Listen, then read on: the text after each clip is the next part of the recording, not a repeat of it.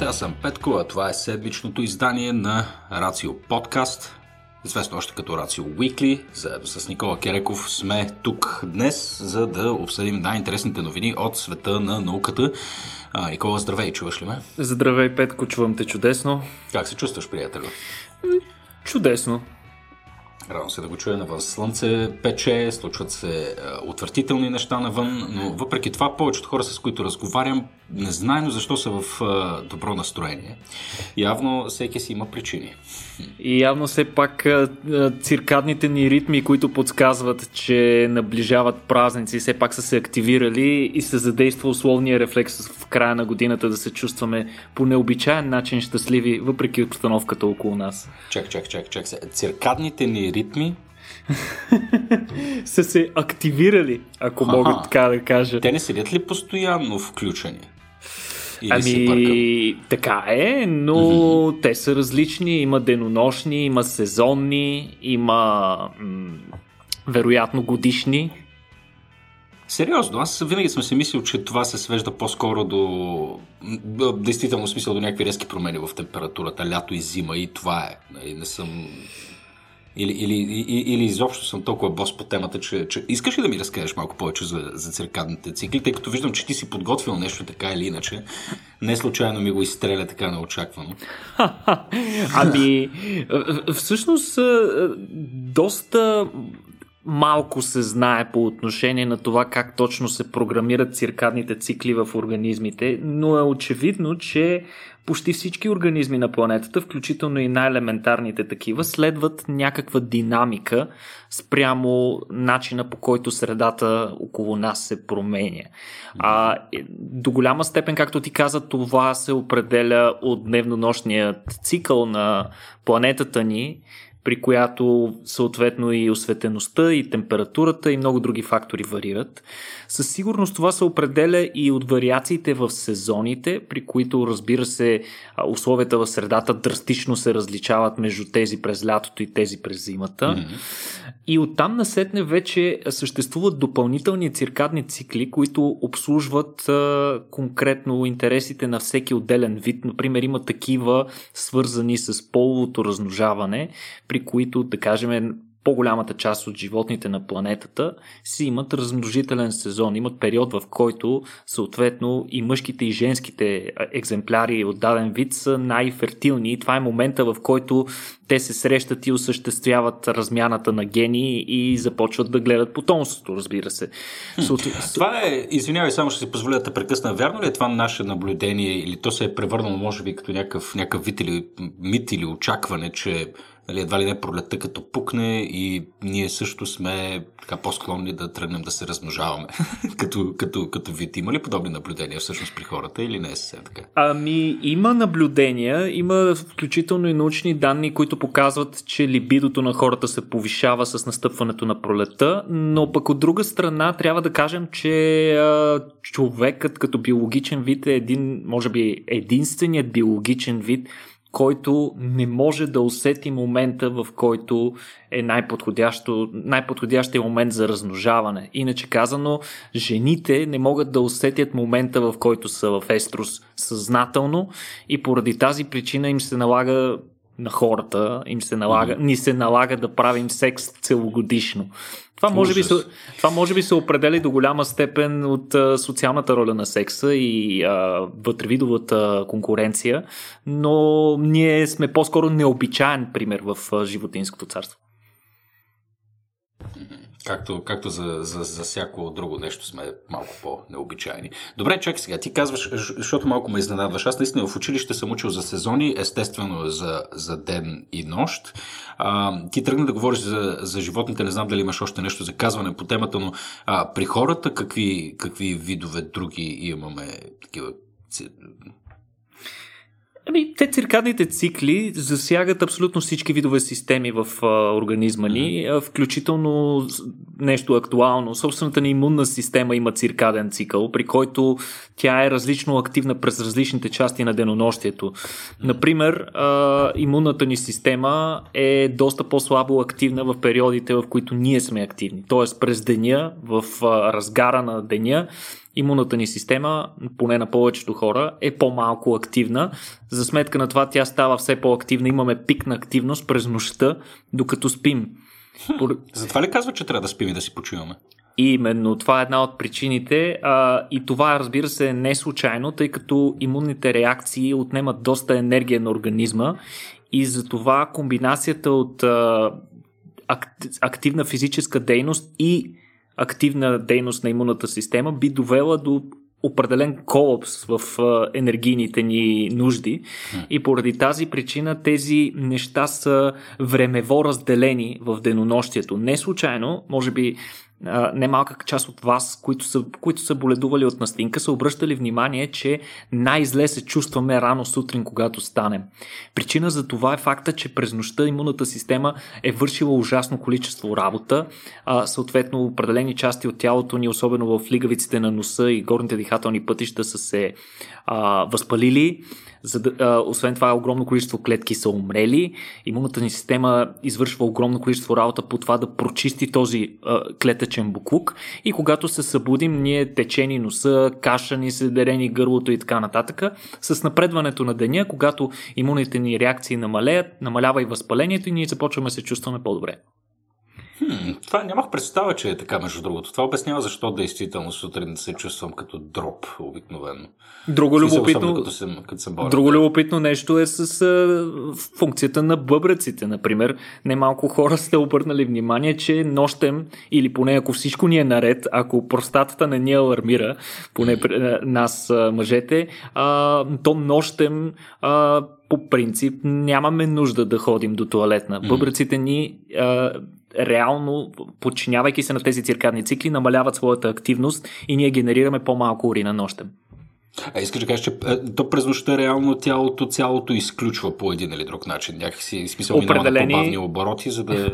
Определени части от тялото ни а, намаляват своята активност, докато други части я повишават. А, мозъка също е един добър пример, при който пък цялостно се променя режима му на работа. Той преминава в режим на сън, когато се консолидират спомени и така нататък и така нататък.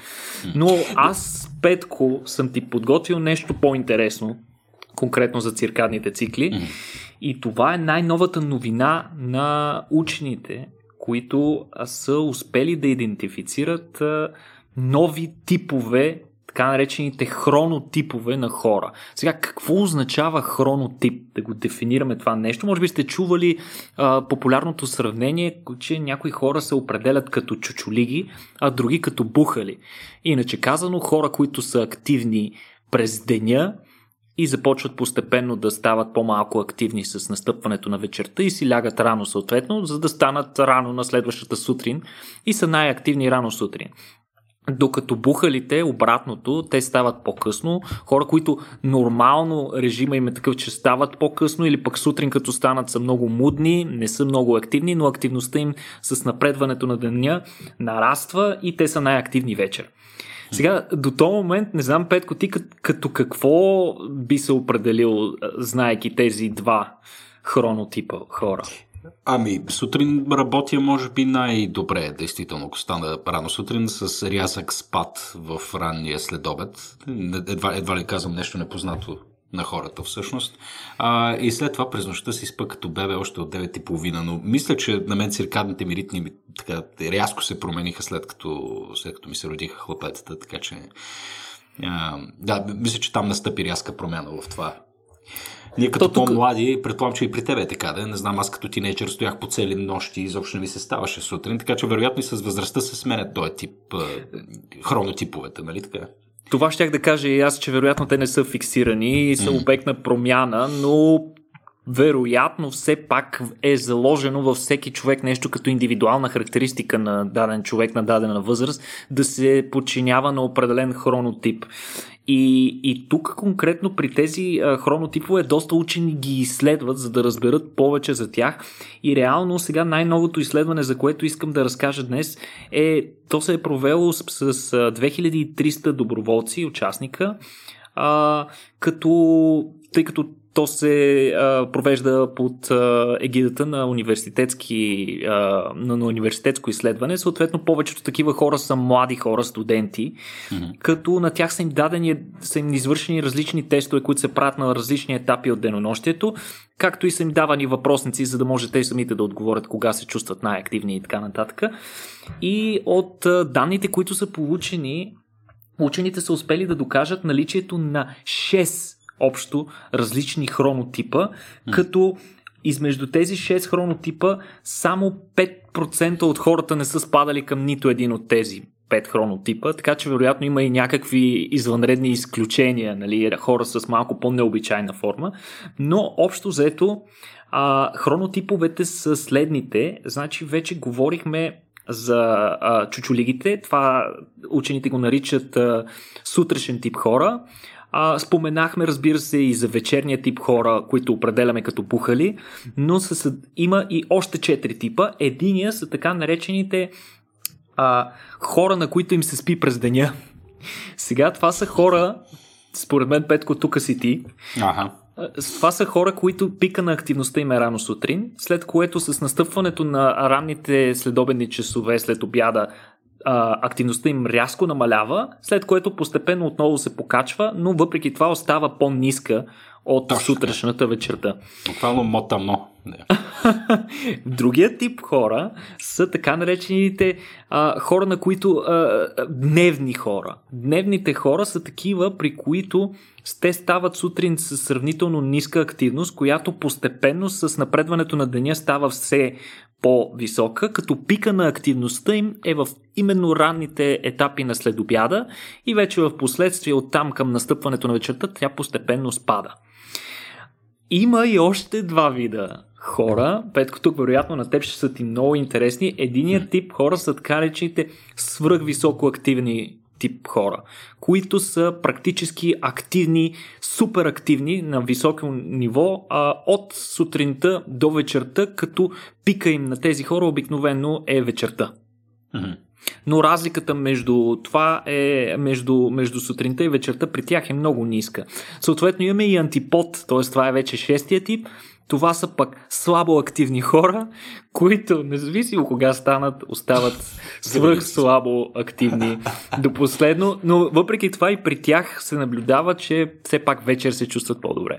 Това е много интересно, мен много ми беше интересна. А, една графика ние ще я публикуваме, разбира се, като в източниците. Много ми беше интересно да разбера, че реално нощните тип хора, така наречените бухали, са най-често срещаните, поне сред тази извадка от 2300 човека, те са 24%, почти една четвърта от хората. 13% са сутрешните хора, чучулигите. 18% са типа на Петко, хора на които около обяд им се доспива. 16% горе-долу същото количество са тези, а, които са нискоактивни, през цялото време.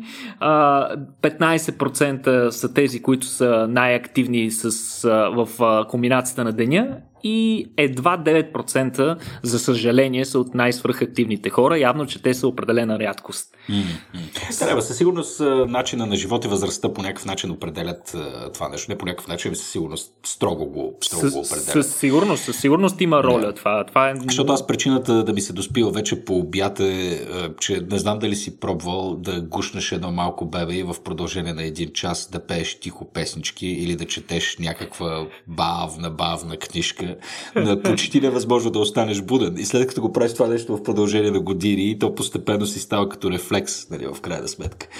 А, да не говоря по-допълнително, че все пак, нали, независимо какъв в, нали, в който тия типове хора, хронотипове, както ти ги наречеш, е, попадаме. В крайна сметка, смисъл всички трябва да функционираме по едно и също време, всички работим от 8 до 5, условно казано, разбира се.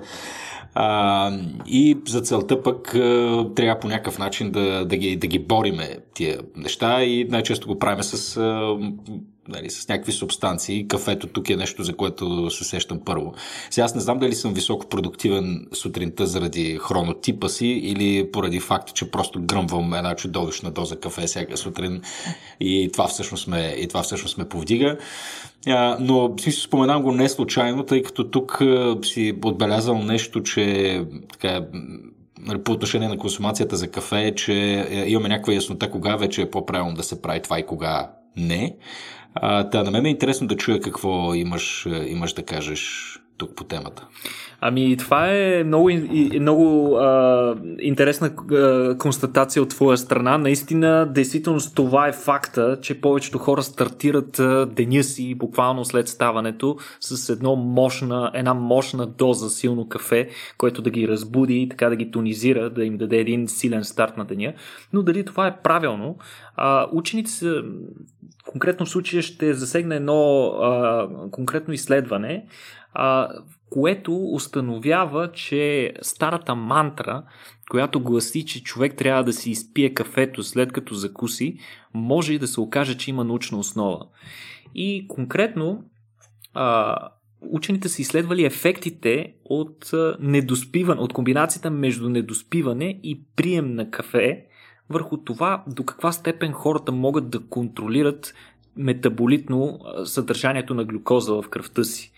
Сега, а, приема на, на силно... Чакай, чакай, били, били, били обяснил тук връзката, като говориш за съдържанието на глюкоза, това съответно определя нашите енергийни нива, това ли имаш предвид? Или? До голяма степен определя не само енергийните ни нива, така наречените глицемични фактори, но освен mm-hmm. това и определя предпоставки, дали, дали съществуват при нас предпоставки за развитие на метаболитни заболявания в бъдеще от ролята на, от, от групата, например, на диабет тип 2, mm-hmm. които пък могат да опосредстват и влушаване на здравето ни по други линии, например проблеми с други органи, като черния дроб, който е основният регулатор на нивата на метаболизма в организма ни и кръвоносните съдове и сърдечно-съдовата ни система. Та, а, оказва се, че приема на кафе рано сутрин, на гладно, като първото нещо, което правите след като станете, може значително да намали, да наруши контрола ни над нивата на глюкоза. Сега, какво са направили а, учените от университета в БАТ в а, Великобритания? Те са а, взели 29 здрави мъже и жени и са ги разделили в три групи, три експериментални групи. Едната група е а, спала нормално, а, събудила се, събудили се сутринта съответно хората и са приели стандартна захарна напитка, която е съдържала горе-долу количеството калории, които хората приемат на закуска. И след това те са пили кафе. А, втората група, а, групата с нарушен сън, пък тях не са им позволявали да спят пълноценно през нощта, като буквално са ги будили по 5 минути на всеки един час. След като се събудили, те са приели същата захарна напитка със същото съдържание, колкото е една закуска. А в третата група по същия начин са ги будили, нарушавали са им съня, но а, преди захарната напитка а, те са приели много силно кафе. И сега, а, и това е горе-долу 30 минути преди след това да, да, да закусят.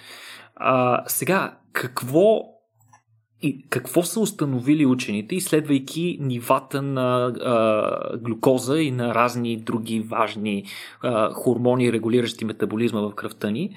А, те, са, те са установили, че при хората, които са с нарушен сън и които приемат а, кафето преди закуска, се наблюдава 50% по-висока глюкоза, горе-долу 50% по-висока глюкоза, което не е добре, а всъщност означава, че а, при тези хора може да има неконтролируема висока кръвна захар в ранните етапи на, на деня, а.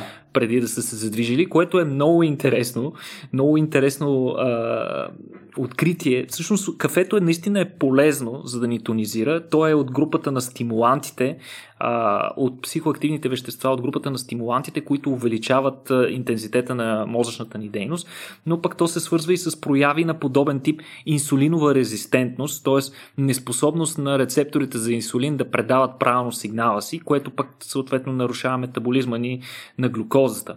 А, и това има много важно значение за нашето здраве. Всъщност, тъй като това е общо взето много характерен профил. Изморени хора а, рано сутрин, когато станат от следствие на някакво недоспиване, колкото по-изморени са, толкова по-силно кафе си правят, т.е. с толкова повече кофеин и съответно тези ефекти при тях могат да бъдат толкова по-големи.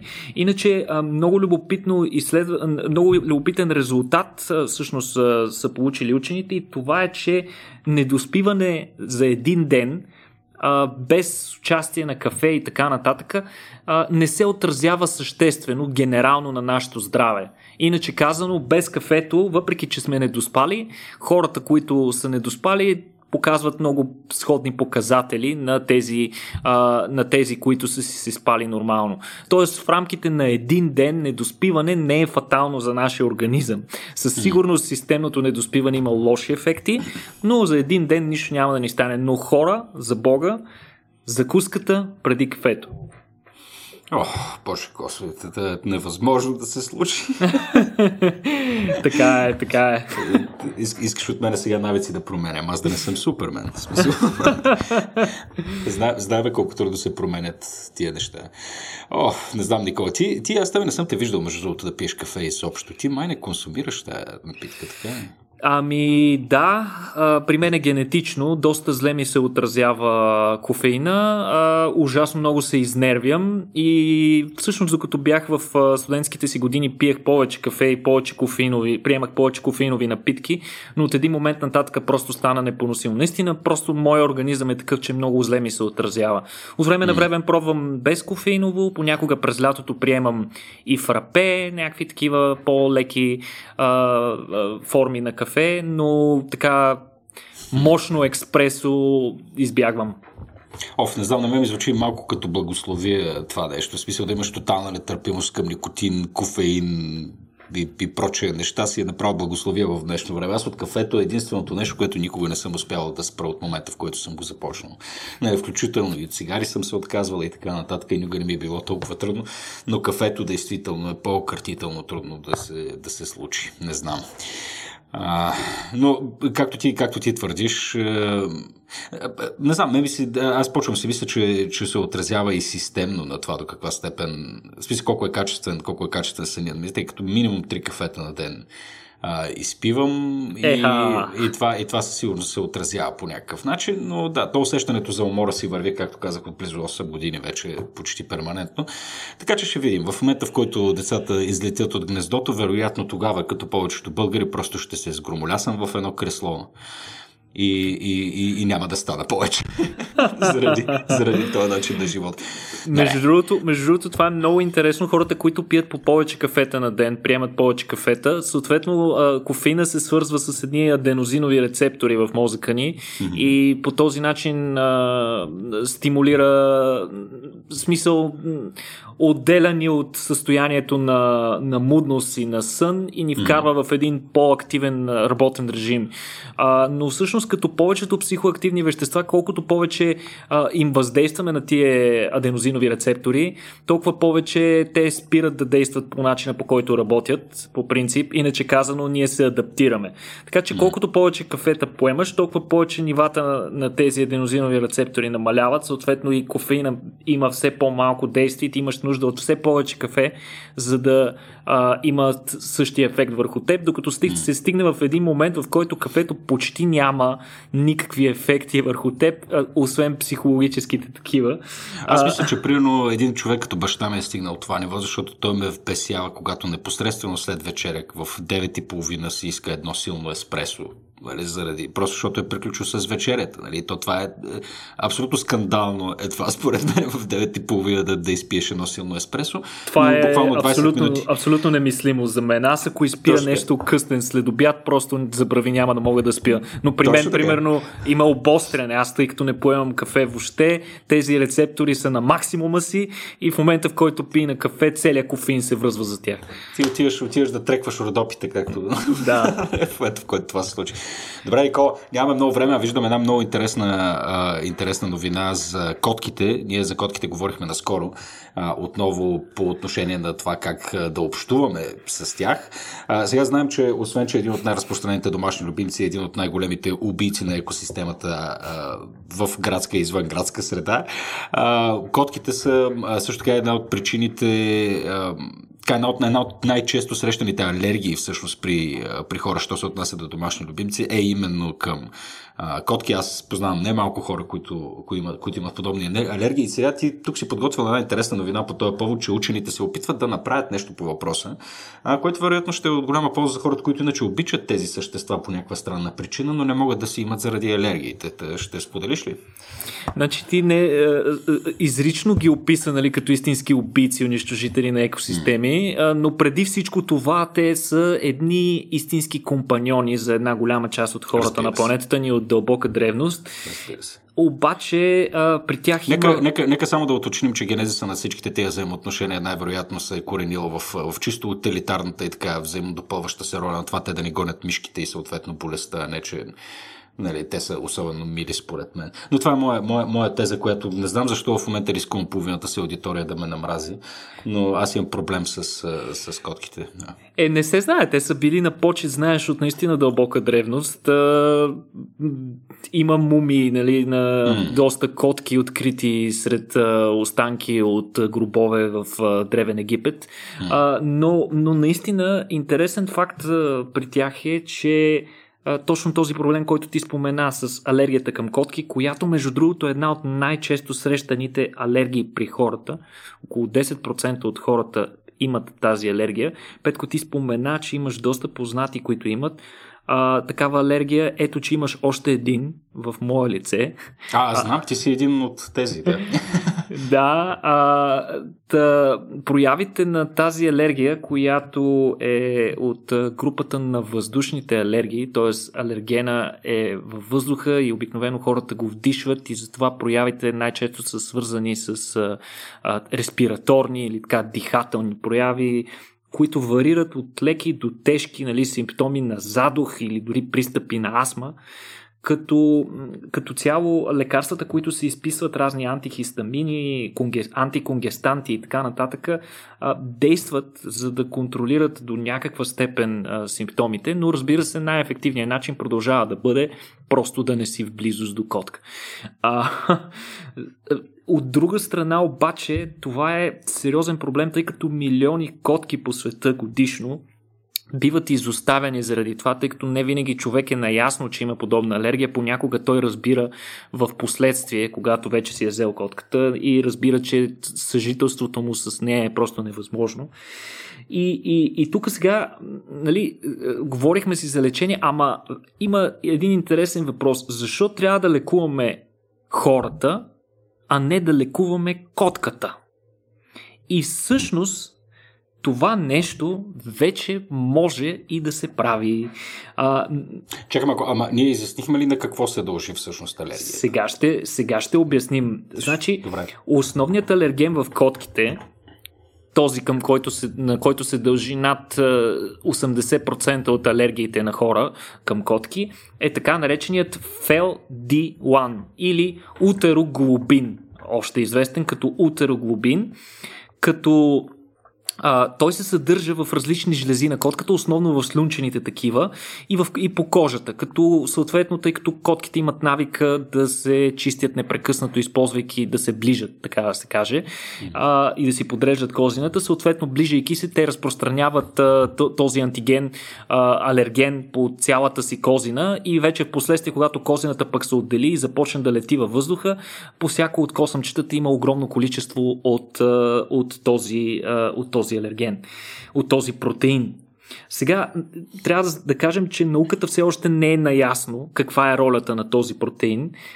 Той е, не е напълно изяснено, но мисля, че опити са правени и е установено, че той не е жизнено важен за котката. Т.е. котки без него оцеляват без проблеми.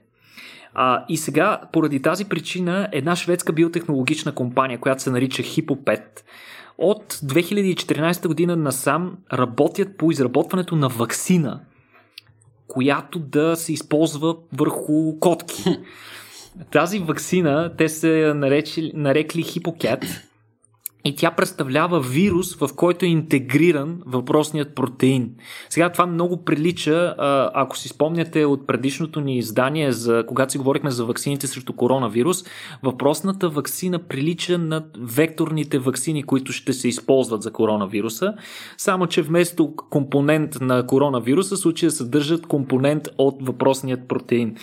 И въпросната, идеята на въпросната е, вакцина е да излъжи имунната система на котката, да обезвреди този протеин преди той да се натрупа в съответните жлези. И през 2019 година, т.е. миналата година, те публикуват статия за ефекта на вакцините върху 70 котки. И това, което те установяват е, че се получава наистина силен антитялов отговор срещу този компонент, срещу този алерген и съответно при тези котки, които са вакцинирани, се наблюдава ниска концентрация на алергена в слюнката, без да има много сериозни странични ефекти при животните. Mm-hmm. И сега, а, вече от тази година, март тази година, те са публикували изследване, което е, протекло, което е продължило две години сред 10 собственика на котки, които са били предварително вакцинирани с а, те, въпросния продукт и са установили, че при тях има значително по-ниска частота на алергичните пристъпи, алергичните прояви и е нужно много повече време те да прекарат на закрито заедно с котката, за да проявят симптоми. Проблем на подобно изследване, изследване, разбира се, е факта, че то е направено на много малко хора, но това със сигурност гарантира, че изследването ще бъде разширено допълнително, а и вероятно съвсем скоро можем да стигнем и до такъв продукт. А, те държат да изкарат вакцината до 2-3 години на пазара и а, смятат, че ще бъде необходимо, ще бъде достатъчно вакцината да се нанася веднъж на всеки 6 месеца на котката, за да а, няма, за да няма сериозни проблеми съответните собственици, които имат алергия. Но това не е, не е единственият, между другото, начин, по който ние да се справиме с, а, хип, с алергията си към котки и все пак да съжителстваме с нашия любим, мялкащ, мъркащ и, и вибриращ домашен любимец. А, това са а, така наречените хипоалергични породи. Има определени котки, определени породи котки, за които се знае, че количеството на този протеин, на този алерген в тях е много по-низко, отколкото при други породи. Една такава а, разновидност са така наречените а, балинезийски котки, които са разновидност на породата сиамска котка. Между другото, в интерес на истината, аз пък при себе си съм разбрал, че към сиамските котки ми е най-силна алергия. Не знам защо. Не мога. Просто при мен има определено а, индивидуалност към определени котки. Има котки, към които не реагирам изобщо, а има такива, по които просто с влизането започвам да кихам и да ме сърбят очите. А, това е един от начините и различни, а, различни развъдници на котки, които селектират чисти породи, а, съответно понякога могат да дават и изследвания, молекулярни изследвания за нивата на въпросният антиген при всяка порода, което би било много полезно за, за хора, които, а, иска, които имат такива проблеми. И последният вариант, за който бих дал да си имаме котка в тази ситуация е мечтата на молекулярният а, биолог болен, а, а, съответно алергичен към котка, това е CRISPR котката, при която с помощта на новата технология за генно модифициране CRISPR-Cas9, ние можем да отстраним директно целият ген за този а, белтък и изобщо да не се притесняваме с вакцинации, с какви нива се експресира. Е, Той повече. Нищо свято, враче, Абсолютно. И в момента една компания, която се нарича Indoor Biotechnologies, много интересно име, те работят върху, активно върху тестове при клетъчни линии от котки, за да се опитат да отстранят с помощта на CRISPR технологията въпросните гени. И на този етап те демонстрират много сериозна успеваемост над 50%, като се надяват да вдигнат послед... успеваемостта до такава степен, че наистина да могат да гарантират, да кажем, че ако се редактира яйцеклетка на котка и след това тя се, или не толкова яйцеклетка, по-скоро зигота, вече образуван зародиш на котка, в крайна сметка ще се получи животно, което няма да експресира въпросния алерген. Фантастично. Браво на нас. Истински напредък на цивилизация. Е, тия, тия да. технологии трябва да ги ползваме за нещо, е, Петко. За какво сте е, ги направили? Да, бе, за смислените неща. Не, макар че 10% от населението не е, не е малко и, нали, котенца все пак, мили са. Хубаво е. Добре, Нико, ами хубаво, на нас не остават ни 10 на 15 минути. Ако искаш. Ами дай да поговорим малко за космос. Мисля, не бихме били ние, ако нямаме поне една, една новина свързана с космос. Коя от двете искаш да си избереш, между другото, тъй като имаме двечки. И имаш време само за една. Ех, как ще ме ограничи се? Аз ще се опитам. Абсолютно. Еми, дай да почнем с истинската Аре... новина от тази седмица. Айде. И това е, че китайците успяха да приземят поредната си сонда на повърхността на Луната. Шанг и Й, мисля, че се чете Шанг Й 5. Просто чак като да им се подиграваш между другото. Ами не, не мога, аз си признавам. Е, за старанието. Не, не, наистина китайски не ми е силна страна, но предполагам, че съвсем скоро на всички ще ни се наложи да го знаем. а, та въпросната проба е част от много амбициозна мисия на Китай, безпредседентна в това отношение. А, те искат да изпратят мисия, която да разкопае а, лунни скали и да върне проба от лунни скали на Земята. Това е нещо, което е, не се е случвало от далечната 1976 година. Представете си колко години са минали от тогава. От тогава цялото човечество не сме се умявали да го направим. От тогава е върната последната лунна проба на борда на съветската мисия Луна 24. И, и конкретно в случая ние споменахме миналото, миналото а, предаване, че китайците изстреляха тогава успешно сондата си. Сега вече когато говорим, това е а, на 3 декември се случва записът на, на това издание на нашия седмичен подкаст. Та вчера те обявиха, че успешно са кацнали а, апарата, а, приземяемия апарат успешно се е приземил край планината Монс Рюнкер в региона, наричан още Океан на бурите или Океанос Процелано. Та, а, два, общо два апарата, които са съчленени, са се приземили на лунната повърхност. Единият е така наречения спускаем апарат, който съдържа и всички необходими инструменти за, а, за взимането на пробите и още един апарат, пък, който ще се използва за изстрелването на тези проби в лунна орбита, след като те бъдат събрани. Апарата успешно е разгънал соларните си панели, съответно и комуникационната си антена и е влязал във връзка с орбиталният апарат, пък, който го чака в лунна орбита и директно е почнал работа, така че всичко в момента върви по вода за китайците. Очаква се 2 кг скали и, и, и проби от реголита по повърхността на Луната да бъдат събрани, като ще се използва специална система за сундаж, която ще проникне на около 2 метра дълбочина под повърхността на Луната. А, кога да очакваме пробите обратно на Луната? Ами съвсем скоро.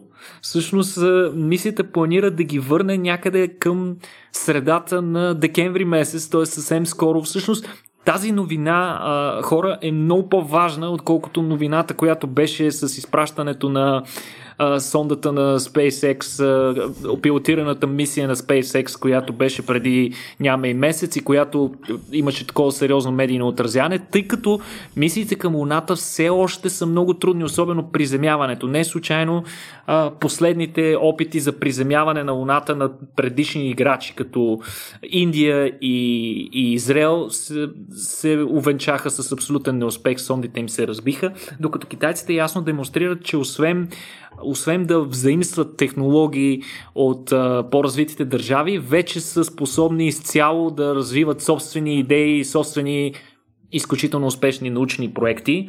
А, иначе, докато чакаме, а, докато чакаме лунните проби от Шанг Ия да се върнат на Земята и да се приземят някъде в областта на Монголия, а, съвсем буквално до дни на 5 декември се очаква завръщането на Хаябуса 2, което е японската мисия, която а, взе проби от астероида, от астероида Рилго и пропътува цялото разстояние от там а, до тук. Тези проби се очаква наистина да се приземят на 5 декември. Ние ще следим внимателно, защото това ще бъде първото връщане на проби от далечен астероид, което се извършва. Ще бъде много интересно и съответно какво ще покажат анализите в последствие, но стискаме палци на този етап насочването на мисията и приземяването да протекат по план.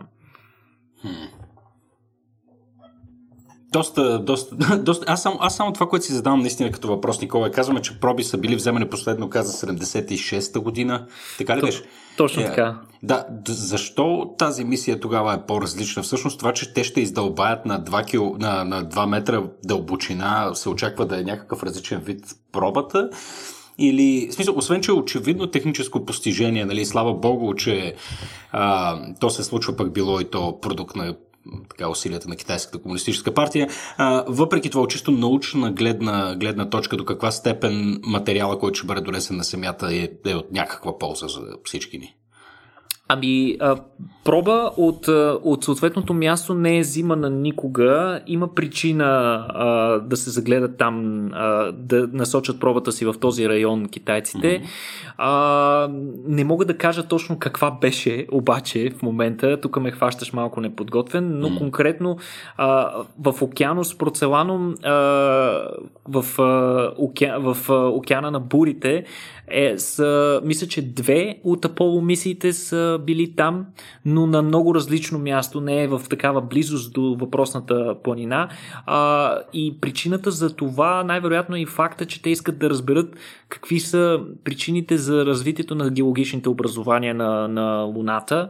Поради тази причина, разбира се, ще направят и въпросния сондаж, за да се види каква е разликата в състава, в химичния състав и, химич... и физическите свойства на а, скалите на различна дълбочина, от което съответно можем да добиеме много представа за това а, как се отразява и липсата на атмосфера и непрекъснатото бомбардиране с а, а, високо енергетични частици от Слънцето. Така че винаги имаме какво да научим. По-скоро в случая аз не мога да разбера защо ние хората сме се примирили с факта, че взимането на проби от Луната през 76-та веднъж е достатъчно, нали? И огромното количество каманак, което е домъкнато от през мисиите Аполо. Ами напротив, аз лично смятам, че такъв, такъв тип проби от Луната трябва да се взимат непрекъснато от различни места, защото това наистина ще ни донесе много научна информация за, за това как се е образувал спътника ни, как се образувала планетата ни Земя, каква е била динамиката на развитие на Слънчевата система. Изобщо можем да разберем много информация. Не сме се изчерпали.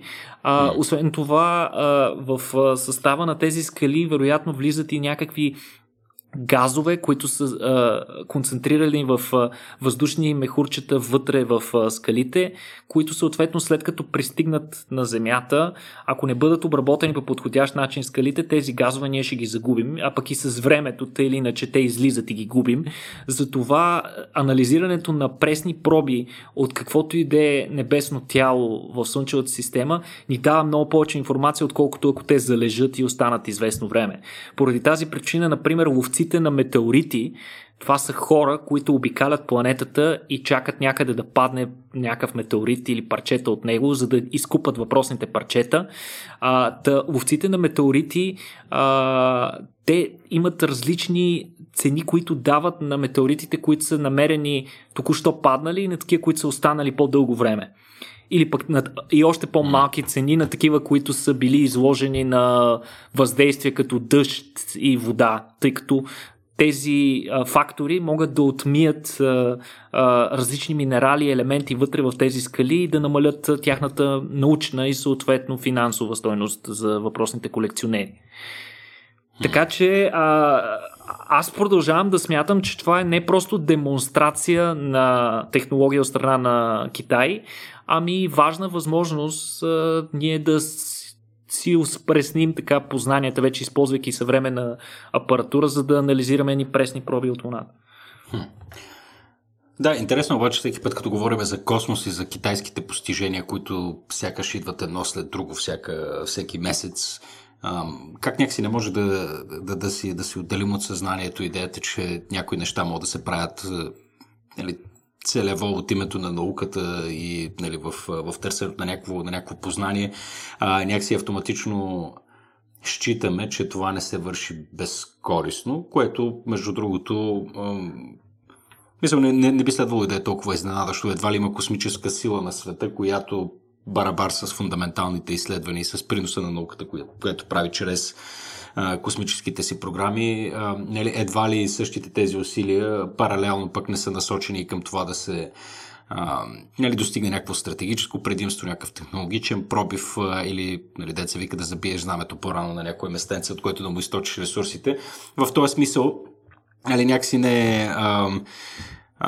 първо не е странно, че, че това ни идва веднага като асоциация и леко притеснение какво прави там Китай, нали? И а, нали, трябва, трябва да сме наясно, че и чисто исторически и Съветския съюз и САЩ не са имали а, така пък съвсем чисти като чершав на свещеник намерения, а, що, се отнася, що се отнася до космоса и винаги паралелно с науката е вървяло и търсенето е някакъв вид стратегическо и технологично предимство. А, не знам, исках само това да го отбележа, тъй като аз себе си, аз себе си улавям често пъти как ако чуя, че индийска сонда е направила нещо, някак си съм по-окей от с това, отколкото ако е китайска сонда. Дали, по някаква причина ми носи... Да, много, много е странно, то е съвсем мимолетно нали, и интелектуално е много лесно нали, да, го, да, го, да го преборя това усещане, но все пак то се появява някакси... не знам, то предполагам, че го е имало това нещо и с Съветския съюз, нали, че когато страшната империя всъщност е нали, достигнала космоса и си кажеш, майко мила, сега пък на какво са способни. Нали, това, това вероятно е асоциацията, която си прави.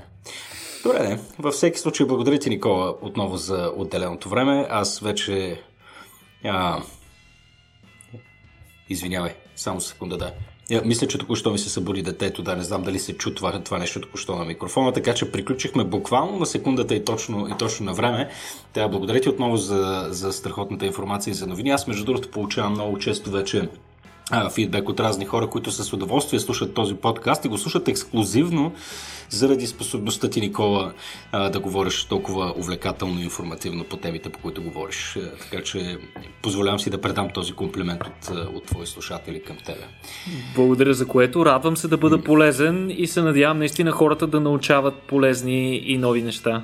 Обеден съм, че е така. Обеден съм, че и следващия път ще научат полезни неща, особено ако продължават да ни подкрепят в Patreon, на patreon.com, наклона на черта RACIO.BG. Можете и вие да го направите, ако искате този подкаст да продължи съществува.